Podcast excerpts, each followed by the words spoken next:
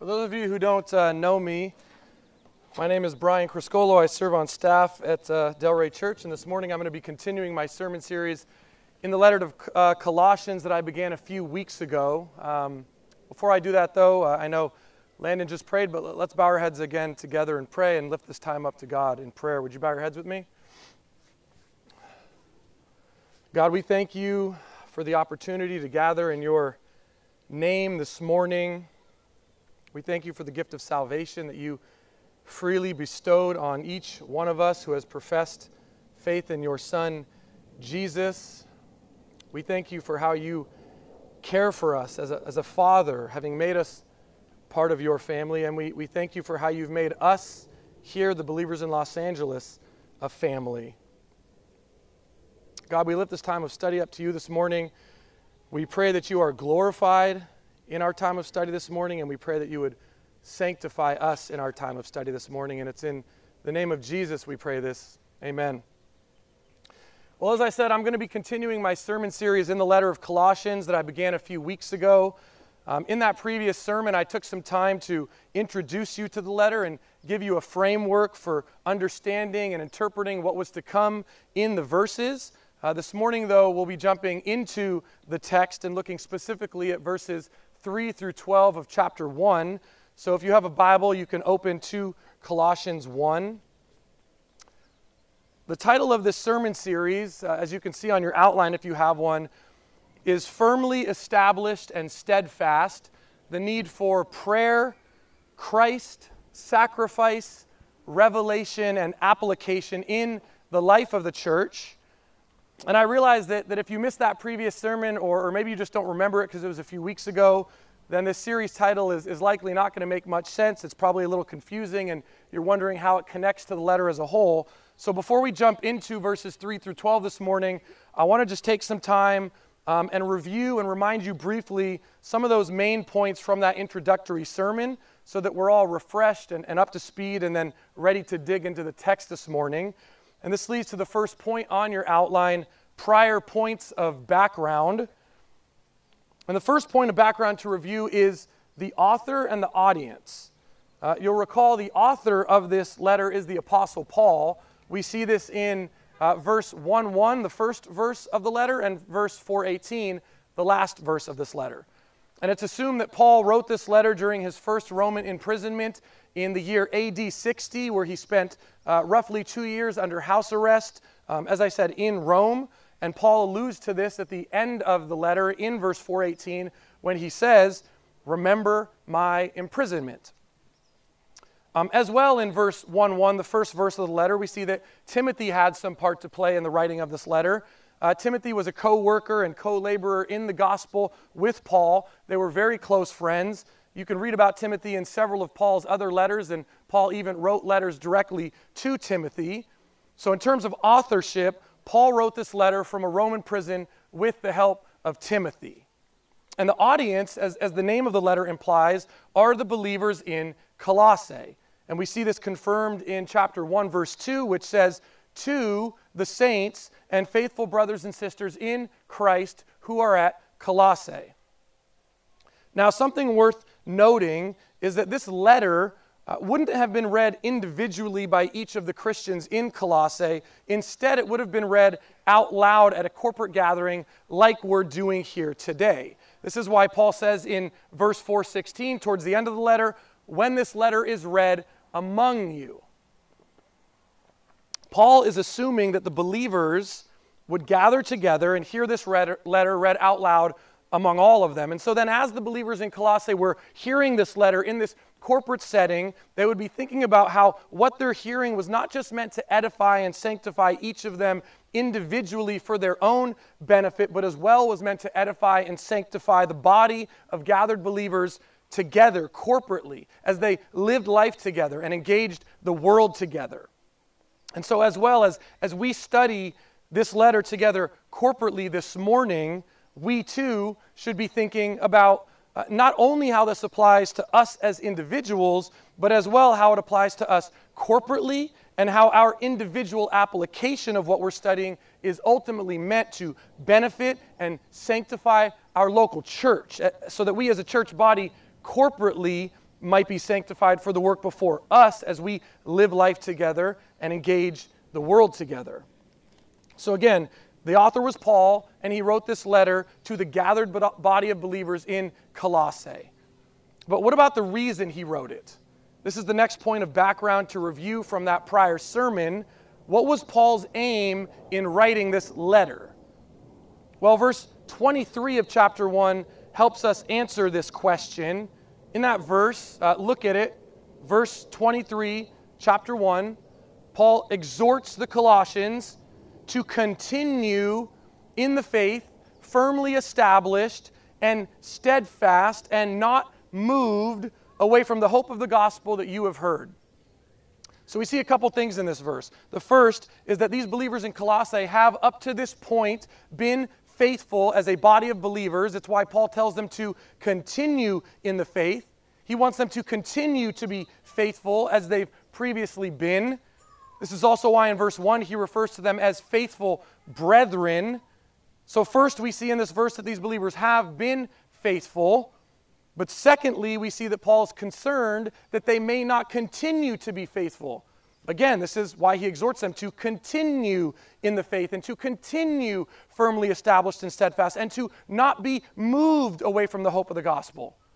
So, two things we see in this verse. The first is that they have been faithful, and the second is that Paul is concerned for their continued faithfulness. And the reason he's concerned for their continued faithfulness is because of the false doctrines being taught among the believers in Colossae. These false and heretical teachings are what scholars generally refer to as the Colossian heresy. And this is something I went into in more detail uh, in, in, the last sermon. So if you want to know more, go back and, and listen to that. But overall, the Colossian heresy, these false teachings, were antithetical to Christianity in general and a threat to the continued faithfulness of the believers in Colossae specifically. And so, again, Paul is concerned that the hope of the gospel that they had been living faithfully in light of, Paul is concerned that this faithfulness would be hindered or even halted by these heresies. And so, his central aim in this letter is what we read in chapter 1, verse 23 that they remain firmly established and steadfast. And this is why that's the main sermon series title, because this was Paul's hope and prayer for them that they would remain faithful as they had been, not moved, but firm in their belief, even in the midst of the spreading heresy. And so then, when we read this letter and when we move through it, we can't separate the text from this big picture agenda of Paul's. Instead, we need to read the text in light of this big picture, this concern Paul has for them that they continue in their faithfulness. And when we do this, when we keep this big picture in mind, uh, we can see, broadly speaking, how Paul carries out this aim he has of keeping them firmly established in their faith. He does it by highlighting five major themes in this letter. Again, we discussed this in the last sermon, uh, but I want to briefly mention it because these themes give us a broad outline through which we can better understand and organize the text and the letter as we move through it. So, first, we, we have the theme of prayer. Paul tells them that he has been and will continue to be praying for them. We see this in chapter 1, verses 3 through 12, which we're going to look at closer this morning. Second, we see that theme of Christ. Paul preaches Christ to them and reminds them of what God has done for them in Christ. We see this in chapter 1, verses 13 through 23. Third, we see the theme of sacrifice. Paul tells them about how the sacrifice about the sacrifices he has made and will continue to make on their behalf. We see this in chapter 1 verse 24 through chapter 2 verse 3. Fourth, we see the theme of revelation. Paul calls out the heresy being spread among them in Colossae, and he points the Colossians instead back to the truth as God has already revealed it. And we see this in chapter 2, verse 4, all the way through chapter 3, verse 4. And then, fifth, we see the theme of application. Paul applies the truth of what God has done for them in Christ to their lives and calls them to faithful living. We see this in chapter 3, verse 5 through chapter 4, verse 6. Okay, so we have these five themes of Paul. Now, keep in mind that while each of these section of verses um, does have one of these themes as its main theme, Paul does still intertwine and overlap all of these themes throughout the letter. Each of these sections of verses is not simply isolated to one theme each, but these are the overarching themes of each of those sections of verses that Paul points to as a way to help him accomplish, accomplish his aim of keeping them firmly established and steadfast, even in the midst of the false teachers. And hopefully, now the, the sermon series title makes sense to you if it didn't already. Again, that title is Firmly Established and Steadfast the need for prayer, Christ, sacrifice, revelation, and application in the life of the church. This title encompasses Paul's purpose in writing the letter, and it highlights the themes Paul points to as a means to help the church in Colossae remain faithful. And again, if you want to hear more about this, just go back and, and listen to that previous sermon. Now, the title of today's sermon, again, as you can see on your outline, is Prayers for the Faithful. And having just talked about the five themes in this letter, it should be clear why this is the title. It's because we are looking at verses 3 through 12 of chapter 1, specifically where this theme of prayer comes up. In these verses, Paul talks about how he has been and will continue to be praying for those believers in Colossae. And remember, this all centers around building them up in their faith so they won't be moved and shaken by the false teachers in their midst. And in these verses, we will see two different types of prayers from Paul to help him in this task. The first is a prayer of thanksgiving, which you can see is point two on your outline.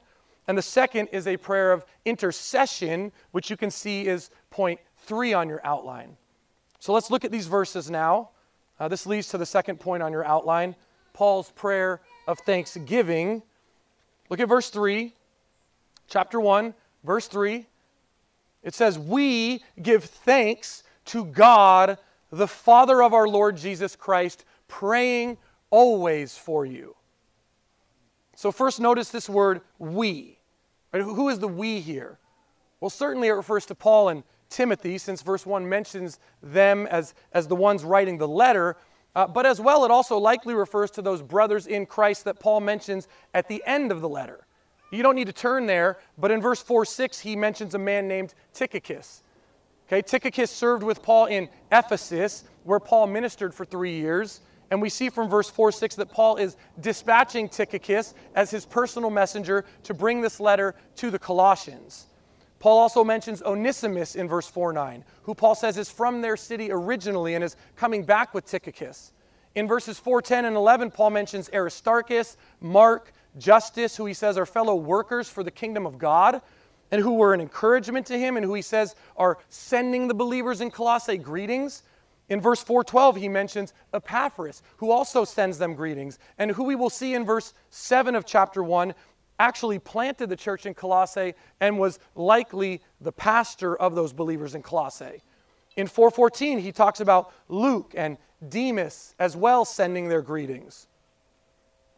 So there were a group of brothers who were laboring alongside Paul in his ministry work, and part of that work was to offer prayers for the believers in Colossae. So the we here in verse 3 likely refers to all of these men, and this phrase, we give thanks to God likely refers to the way these men gathered together corporately to offer prayers of thanksgiving to God on behalf of the believers in Colossae. And as well in verse 3, this phrase, always praying for you, lets the readers know that these prayers are not occasional or few and far between. No, they are a consistent part of their daily prayer life. These men would thank God for the faithfulness of these believers, both corporately when they were together, but likely as well individually whenever they prayed to God. This church at Colossae was a permanent fixture on their prayer list, and they always gave thanks to God for them. And this example, this example of Paul and his fellow workers, ought to provide us some exhortation and encouragement to, to as well be diligent and consistent in, in our prayers for one another praying for one another and for our church must be a permanent fixture on each one of our prayer lists. Why? Because praying for one another is one of the most powerful tools at our disposal in our fight to remain what Paul wanted the Colossians to remain that is, faithful as individuals who make up this church. And so, corporately and individually, we must be devoted to regularly praying for the faithfulness of one another. We must be devoted to praying that we would not be dragged into sin or division or disbelief or darkness or any other kind of unfaithfulness. And that also means that we must not downplay sin and the forces of darkness, but instead recognize the, the serious threat that it causes to the, the body corporately and how sin in one of us can ultimately become a problem for all of us and can impact the witness of the whole church. Paul says in Galatians 5 9 that a little leaven leavens the whole lump of dough. Sin in one of us, if allowed to continue, will impact and affect and infect others of us. And so then, recognizing the, the seriousness of sin, we must be diligently devoted to praying for the faithfulness of one another and lifting one another up to God in prayer regularly as a Christian practice. And in addition to praying specifically for our faithfulness, I mean, there are no doubt tons of other things going on in our individual lives that, that we can also be praying about for one another regularly. And we should be. But that also means we need to be open and vulnerable with one another and share our prayer requests with one another. The Bible says you have not because you ask not. When we seek God and ask of Him what is according to His will, great things will happen. Prayerfulness is powerful. God has ordained to work His will through prayer, which means we all need to be prayerful, and as well, we all need prayer. So, so let me encourage you to be prayerful for one another, and as well to ask for prayer from others if you need it. And allow your brothers and sisters in this church to follow the example of Paul and his companions and be praying always for one another. Now, back to verse 3. One thing that I, that I hope is obvious about this verse verse 3 of Colossians 1, one thing I hope is obvious, but I'm going to point out anyways, is that these prayers of thanksgiving are not a thank you to the Colossians, but instead are a thank you to God. Paul says we give thanks to who? To God, because He is the one who is in control and who sustains and nourishes His people. And specifically, Paul gives thanks to God, the Father of our Lord Jesus Christ. Now, I know that this is a gathering of, of Christians, so we ought to all understand this language of God and Father, and Jesus. Uh, but in case there's anyone here that, that is, is not a believer or, or is new in their faith, and these terms of God and Father and Jesus are, are maybe confusing to you, let, let me take a moment and, and try to clear it up.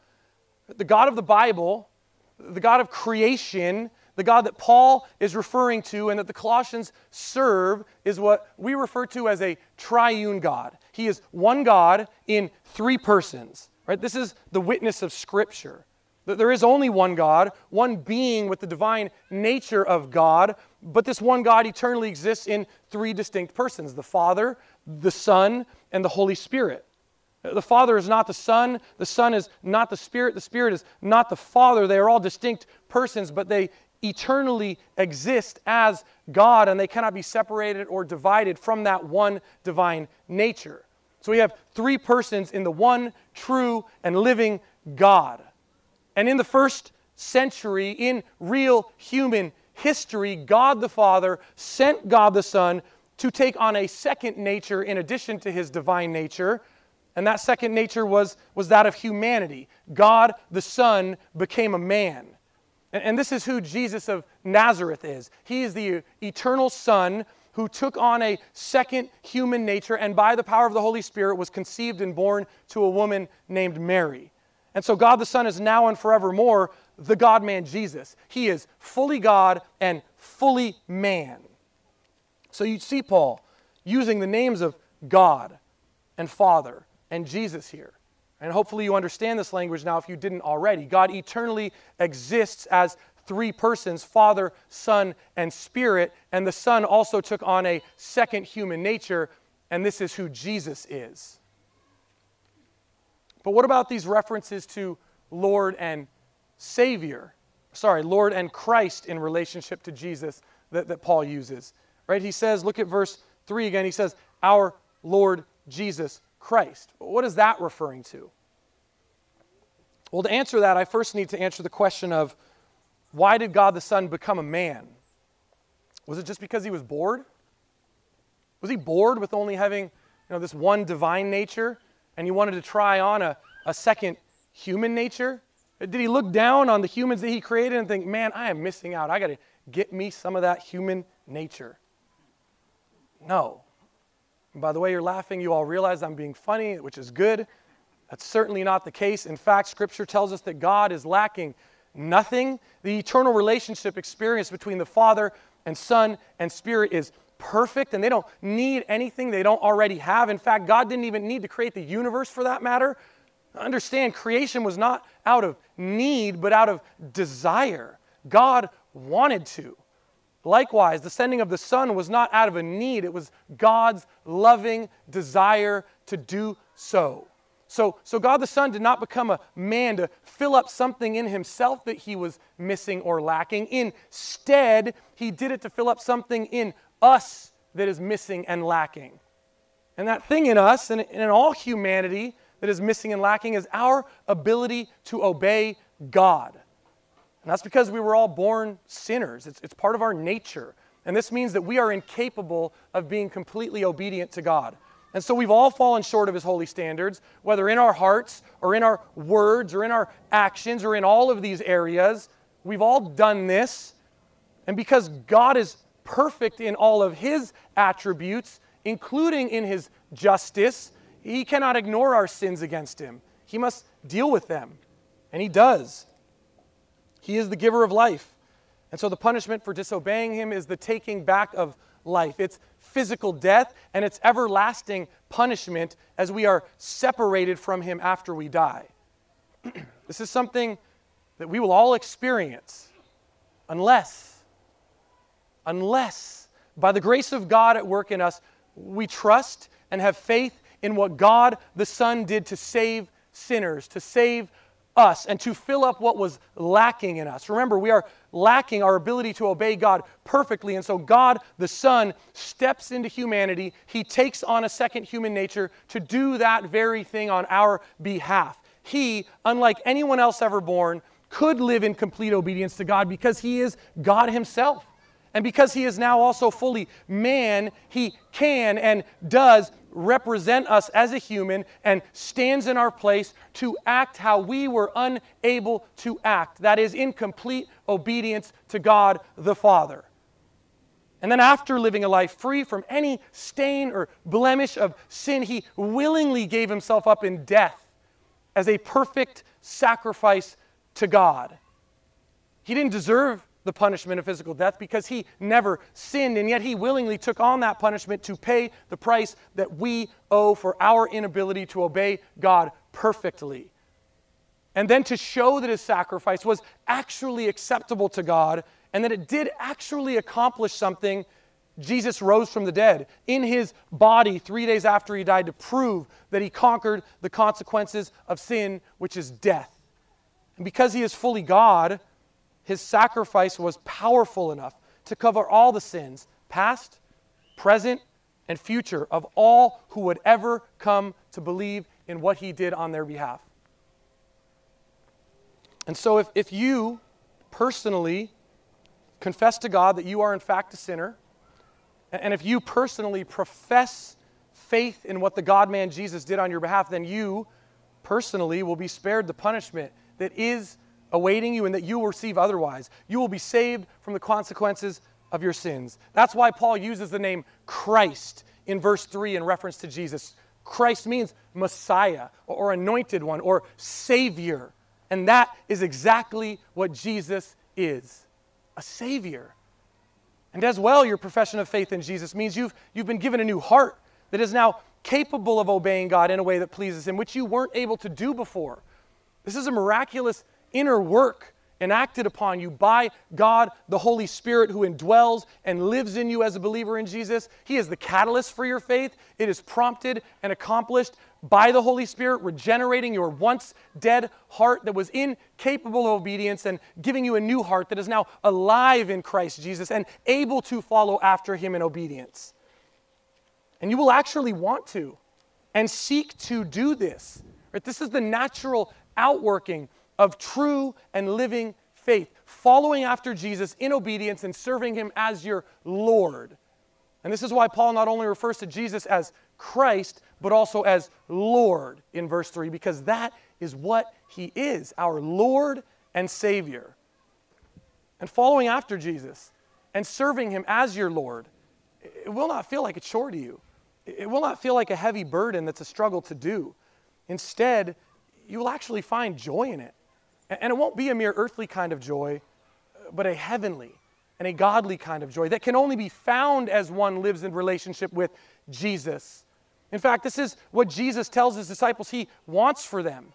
In John 15 11, Jesus says, These things, these things I've spoken to you, or these things being the commands he's asking them to follow and obey, these things I've spoken to you.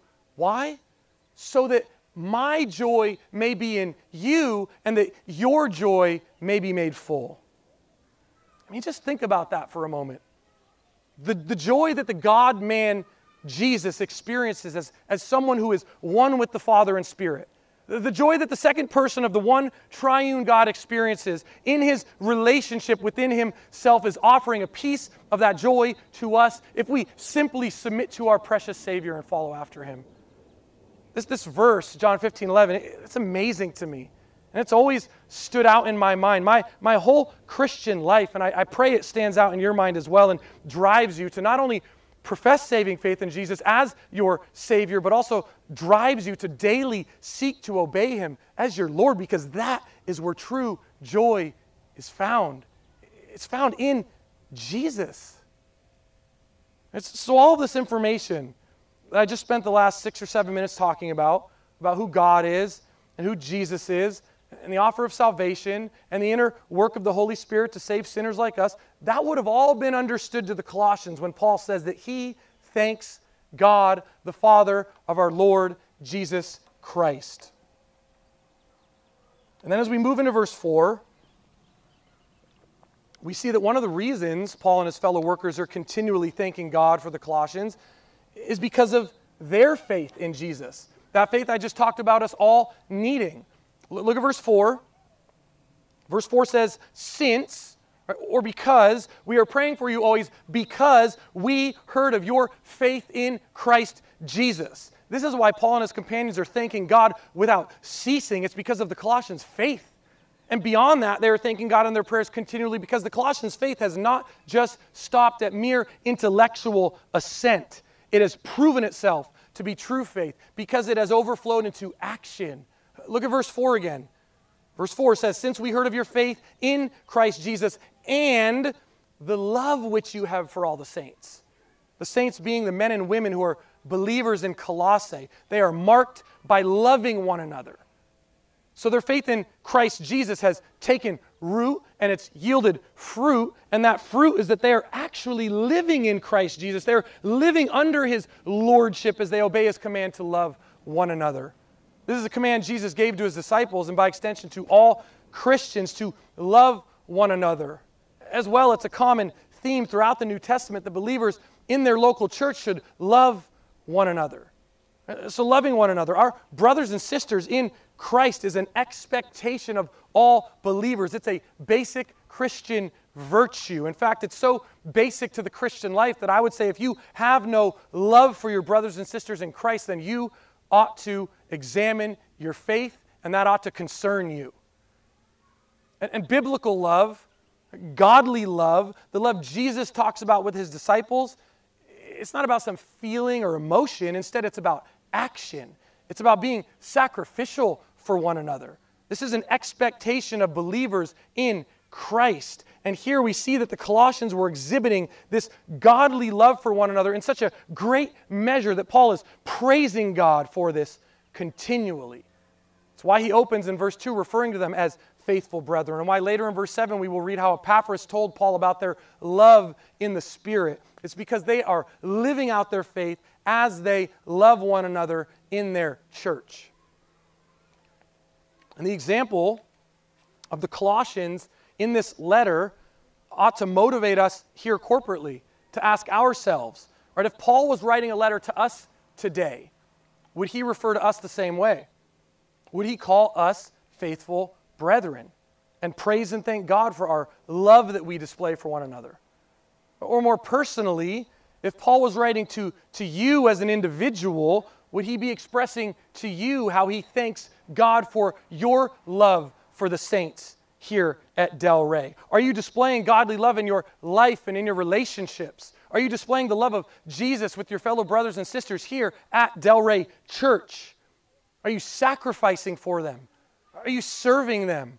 Are you putting them first over yourself? Are you giving an offering regularly as part of your display of love for them?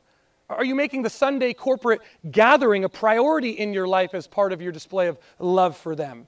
And not just by being here present physically at our gatherings, but by being present emotionally for them as well.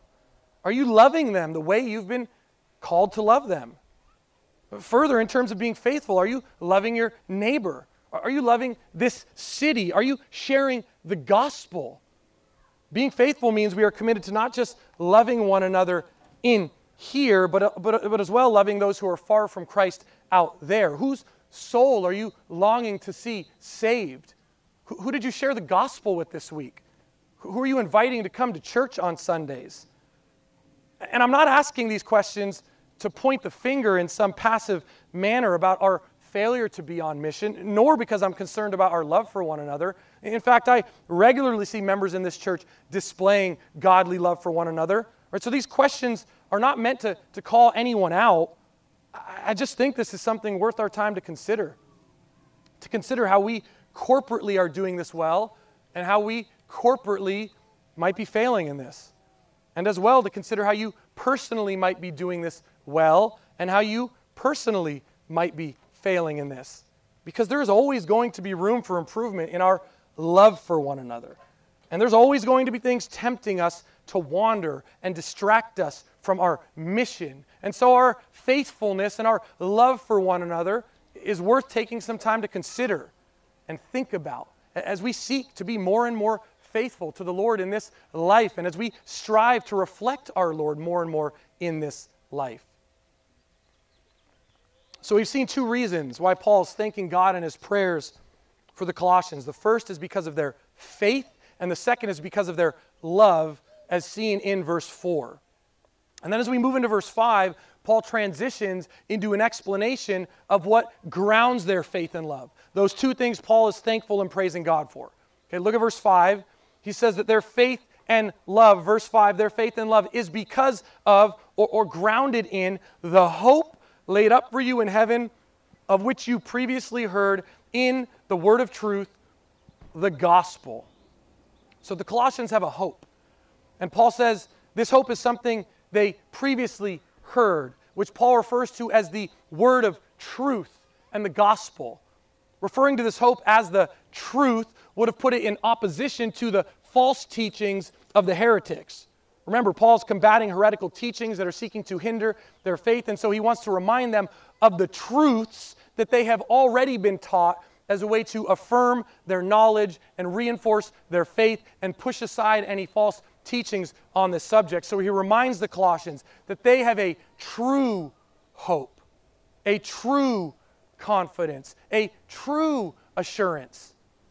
And of this hope, Paul says that it is laid up for them in heaven. You see that in verse 5? The hope laid up for you in heaven.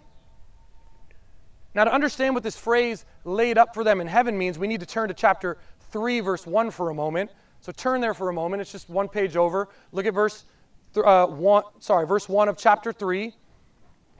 Chapter 3, verse 1 says, Therefore, if you have been raised with Christ, keep seeking the things that are above, where Christ is seated at the right hand of God.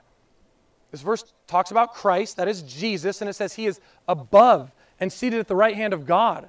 Right? So when Paul says in verse 1 5 that they have a hope laid up for them in heaven, he's referring to Jesus, who is right now in heaven, seated at the right hand of the Father.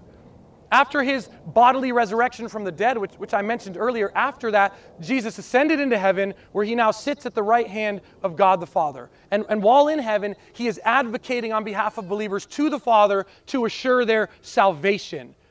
That is the hope that the believers in Colossae have. That's the assurance they have. It's the assurance that their faith and therefore their salvation is secure in the hands of the one who sits in heaven as their perfect substitute and advocate. But as well, there is a second dimension to this phrase, hope laid up for you in heaven. These two words, laid up, they mean awaiting. So the Colossians' faith and love is as well grounded in a hope that is awaiting them in heaven. In other words, while their faith is grounded in the work of Jesus, who is right now in heaven and securing their salvation, their hope is also grounded in Jesus, who is in heaven, awaiting his return to earth to be with them. It's grounded in the hope of a time when Jesus, the one who died to save us from the consequences of our sins and who rose victorious from the grave, it is the hope of a time when he will return to earth in his resurrected body. And when he does, he will raise to life all those throughout history who have placed their faith in him as their Savior, and he will dwell with them personally. And as well, when he returns, he will raise the wicked unto judgment, and he will do away with, with all sin and all dysfunction and all death and all those things we wish we didn't have to deal with in this life, which for the Colossians included the false teachers that were seeking to hinder their faith. When he returns, he'll do away with all of that. And he will wipe away every tear from the eyes of his people, and he will make all things new. And this reign of Jesus on earth with his people, it will have no end. It will be everlasting. This is the hope of the Colossians. This is the hope of, of all Christians around the world and throughout the history of Christ's people. These are the future blessings that have been promised to Christ's church to be enjoyed one day by the Christian. And this is why the call of the Christian in this life is, is Maranatha. That word Maranatha, it means come, Lord, come. Believers in Jesus long for and hope for and await his promise to come back for them. And who knows? Maybe he'll come back in 2021. Maybe he'll come back this very month. Maybe he'll come back this very afternoon. His return is imminent. It will happen. And, and knowing this should be a sobering reminder of the urgency of our mission to share this life giving message with the lost. Why? Because it's a true message. That's why in verse 5, Paul referred to this hope as truth and gospel. This is not some pie in the sky hope. It's not Paul just saying, hey, this is the truth and you should believe it because I said it. No. Instead, it's truth because it's grounded and based on a real and historical and verifiable event the bodily resurrection of Jesus Christ from the dead. And while Paul isn't directly making this point here, it certainly would have been part of the truth of the gospel that he's thanking God that they have faith and hope in. The historical fact that Jesus was raised from the dead proved that his life and death was actually received by God as an acceptable sacrifice for the sins of humanity. And so, if he, Jesus, has actually been raised from the dead, then the Colossians and we can actually have confidence that our belief in Jesus has actually saved us from the finality of death, and that we already have received everlasting life with Jesus, and that we one day will experience that everlasting life with him when he returns. This is the hope that grounds and strengthens the faith of the Colossians. And this is the hope that ought to ground and strengthen our faith as well. And so, as Paul is encouraging them by telling them how he continually thanks God for them, he also reminds them of how their faith is grounded in a true hope as a way to strengthen their faith and push back against the claims of those heretics. And then Paul continues to encourage and strengthen their faith by talking about the universality of this message, the, the universality of the faith of the Colossians that he is praising God for. Look at verses 6 through 8. Chapter 1, verses 6 through 8. Paul says, which has come to you, referring to the message of the gospel that they hope in, right? It has come to you just as in all the world also, it is constantly bearing fruit and increasing, even as it has been doing in you since the day you heard of it and understood the grace of God in truth, just as you learned it from Epaphras, our beloved fellow bondservant, who is a faithful servant of Christ on our behalf, and he also informed us of your love in the Spirit. So, Paul reiterates in these verses some of what he's said before, mainly that this gospel has produced a vigorous and increasing fruit of Christian life in Colossae. This is why he's praising and thanking God for them in verse 3. And Paul also mentions Epaphras, who we spoke about briefly earlier in the sermon. He's the one who planted the church in Colossae. This is why Paul says in verse 7, in speaking of the gospel, that they learned it from Epaphras. You see that in those verses? Learned it from Epaphras. But as well, Paul tells the Colossians in verse 6 specifically how this is also happening in all the world. You see that in verse 6? Paul says, just as in all the world also, it is constantly bearing fruit and increasing.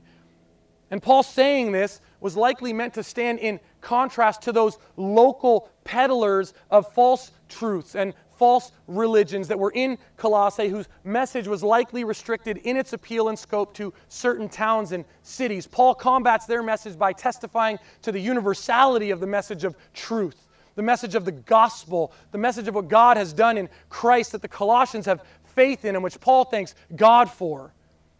And because it's a true message, unlike the false message of the heretics, it is global in its reach.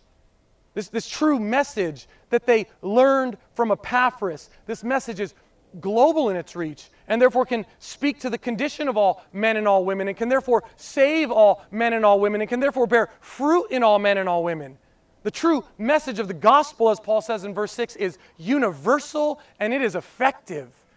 And because of its universality and effectiveness, that then all the more verifies to the Colossians its authenticity and truthfulness, and would have helped Paul make his case against the false claims of the heretics, and would have helped the Colossians remain steadfast and faithful. And then Paul summarizes and again reiterates his prayer of thanksgiving to God for them by saying in the first half of verse 9, look at verse 9, for this reason also, since the day we heard of it, it being their faith and love, since the day we heard of it, we have not ceased to pray for you. That is to thank God for you. But that is not all Paul prays for in his efforts to see the Colossians remain steadfast and faithful. And this leads to the next point on your outline Paul's prayer of intercession. Look at verse 9 again.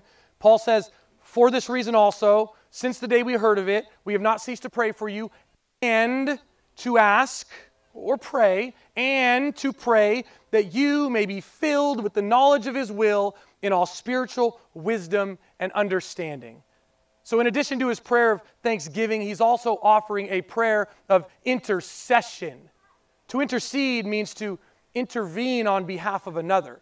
And that is exactly what Paul is doing. He is interceding on their behalf to God, and he is interceding specifically, as we see in verse 9, that they would be filled with the knowledge of his will. Now, we know that they already have knowledge of God's will. It's why Paul just got done telling them that he is praising God for them.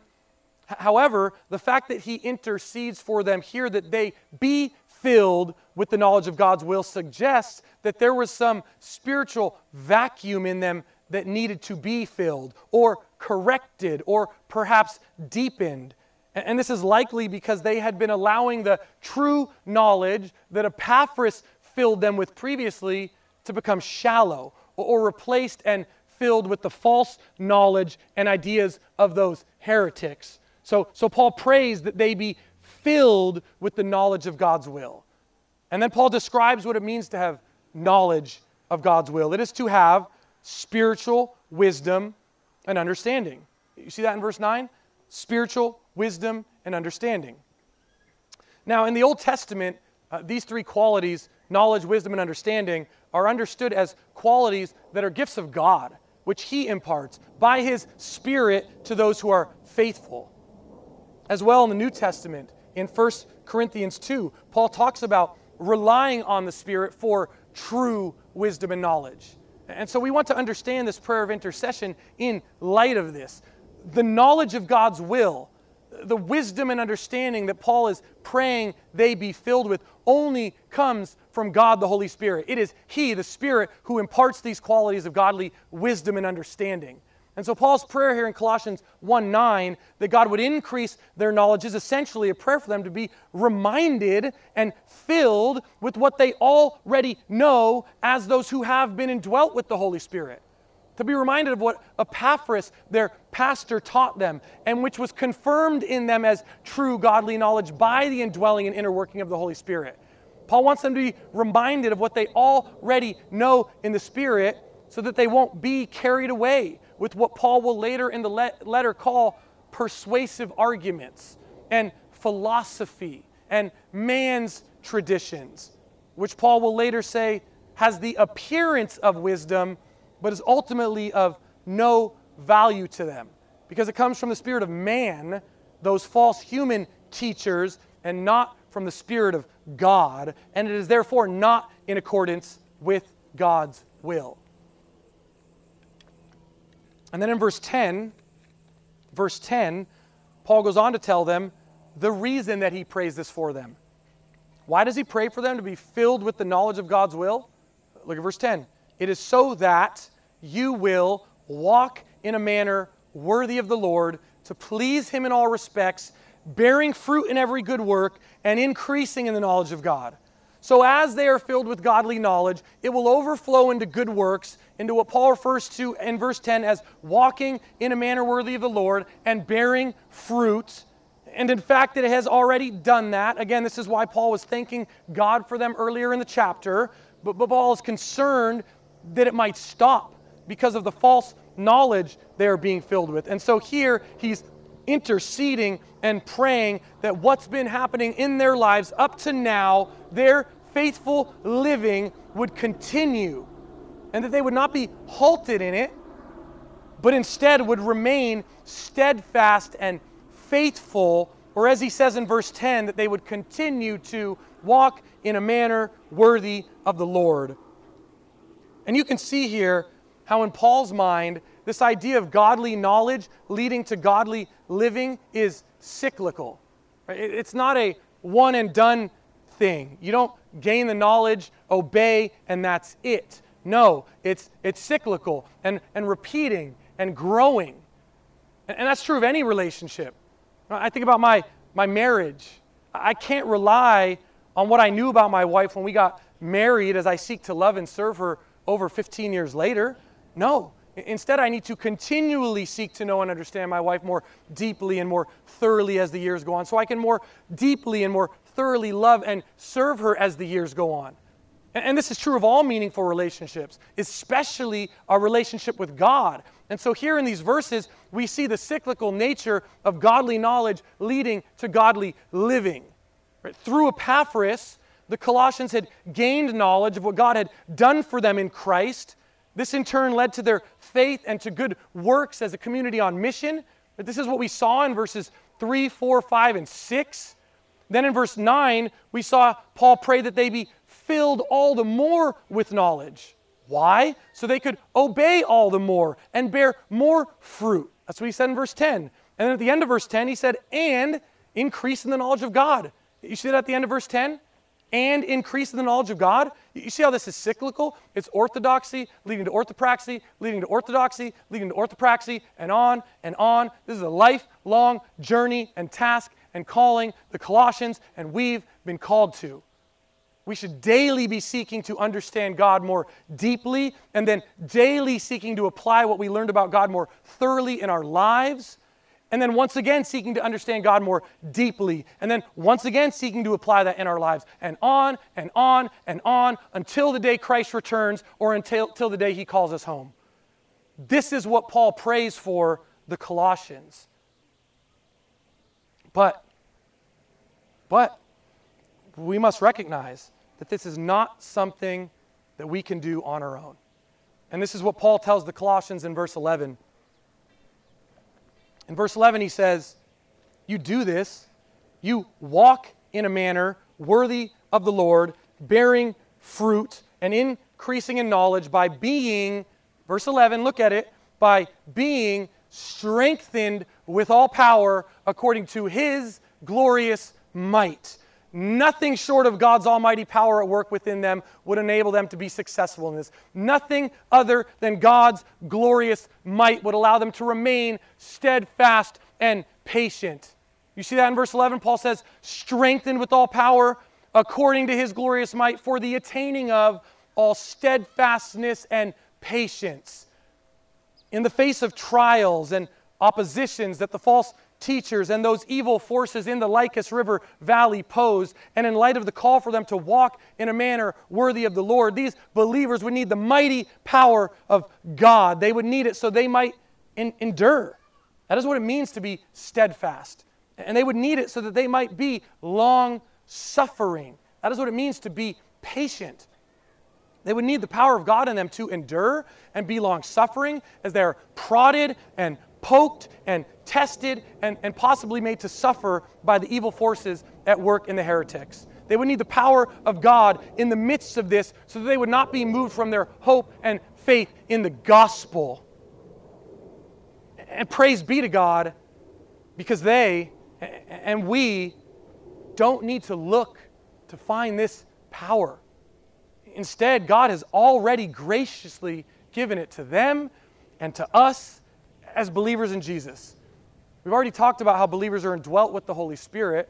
Well, part of what the Holy Spirit does is empowers us in our daily lives to live obediently and remain faithful to God. So we have the power of God in us as we are indwelt with the Holy Spirit. As well, the God man Jesus, our Lord and Savior, tells us in Matthew 28 that He too is with us until the ends of the age. So, as believers, we already have the power of God dwelling in and with us. We have the power of the one who is all powerful.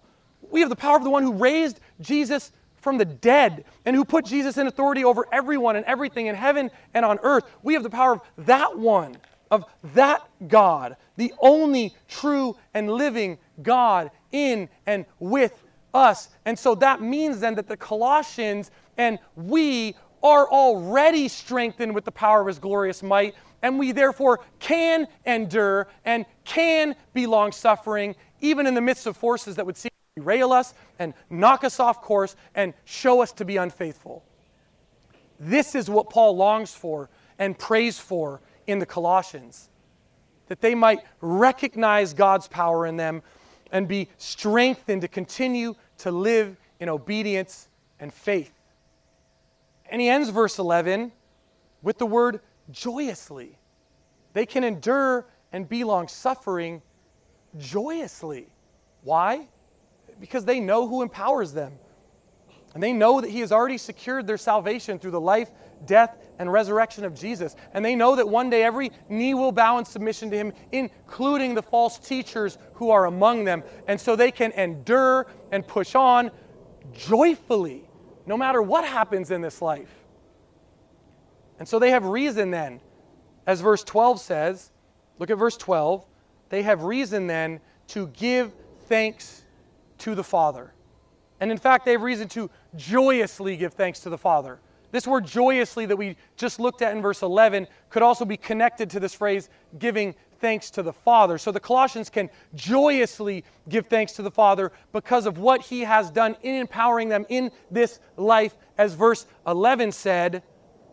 And as well, they have reason to joyously give thanks to the Father because, look at verse 12 again, because He has qualified us, or them, the Colossians, He has qualified them to share in the inheritance of the saints in light, or in the realm of light. So the Father has qualified them to share in an inheritance of the saints. And what is this inheritance? Well, it's what we read Paul say to the Colossians that they were hoping for in verse 5. Right, look briefly back at verse 5. Recall it says that the Colossians were hoping for what was laid up for them in heaven. And that thing that is laid up for them in heaven, that thing that is awaiting them in heaven, is Jesus. Who, who is right now sitting at the right hand of the Father, securing their salvation and awaiting the time he will return to earth and dwell with his people forever. This is the inheritance of the saints that Paul mentions in verse 12, and that Paul says the Colossians ought to be joyously thanking God the Father for. And this inheritance, Paul says, is in light. You see that at the end of verse 12? It's in light or, or in the realm of light. Because when they receive this inheritance, it will be at the return of Jesus, who is light. This is what their God given belief in Jesus has qualified them for. And so they ought to joyously thank the Father for how He has empowered them in this life and how He has saved them in the life to come. So we've seen in verses 3 through 12 this morning, Paul pointing the Colossians to this theme of prayer. Remember, we discussed at the beginning of the sermon how Paul highlights five major themes as he moves through the letter. He does this as a way to encourage the Colossians to remain steadfast and faithful in the midst of the dark spiritual forces at work in those false teachers as they were seeking to infiltrate the church at Colossae. And so, here specifically in these verses this morning, we looked at this theme of prayer. And we saw how Paul sought to help the Colossians remain firmly established and steadfast in their faith by telling them how he and his companions prayed continuously for them, both by praising and thanking God for them and their faithfulness, and by interceding on their behalf, so that they might continue in their faithfulness and grow in their knowledge of God and strive to obey Him more fully and to be joyful to God as they do this because of what He's done for them. And just as they were exhorted to joyfully thank the God of their salvation, we too ought to be joyously thanking the God of our salvation. We too ought to be thanking Him for what He has done for us in this life, and we ought to be thanking Him for what He has promised to do for us in the life to come. We ought to be joyously thanking God for our salvation and for the hope of what is awaiting us in heaven. And that hope that hope is what we have pictured here in this, this cup. If you didn't grab one, you can grab one off either one of these tables to the side. This cup, it's a picture of the hope laid up for us in heaven. It's a picture of Jesus, who is our hope and who is the one laid up for us in heaven and who we are waiting to return for us. And we have this hope as pictured in this cup because of his perfect life, death, and resurrection. When you look at this cup, you ought to be reminded of the fact that no one else in history other than Jesus was worthy enough to stand before God and not be found guilty of sinning against him. This cup, this juice and, and cracker, it ought to remind you of how only Jesus could stand before God holy and blameless. And it ought to remind you of how Jesus, out of an overflow of his love, allowed us to partake in his holy and blameless life by offering his perfect life up to God the Father in death on our behalf. His body was literally crushed for our sake, as is represented in the cracker on the top of this. And his blood was literally spilled for our sake as he died on a cross, as is pictured in, in the juice. And so I'm, I'm going to close us in prayer. And then as Landon comes up to lead us in worship, I want you to think about this cup and what it pictures. Think about the cracker and the juice and how it represents what God has done for you in Christ and how it represents the hope of an everlasting life to come. And then, and then when you're ready, after I pray, during our time of, of singing, I want you to eat the cracker and, and, and drink this in remembrance of Christ, our Lord and Savior. Would you bow your heads with me? God, we thank you for this cup this cracker and juice, and for giving us a visible picture of the gift of salvation in it.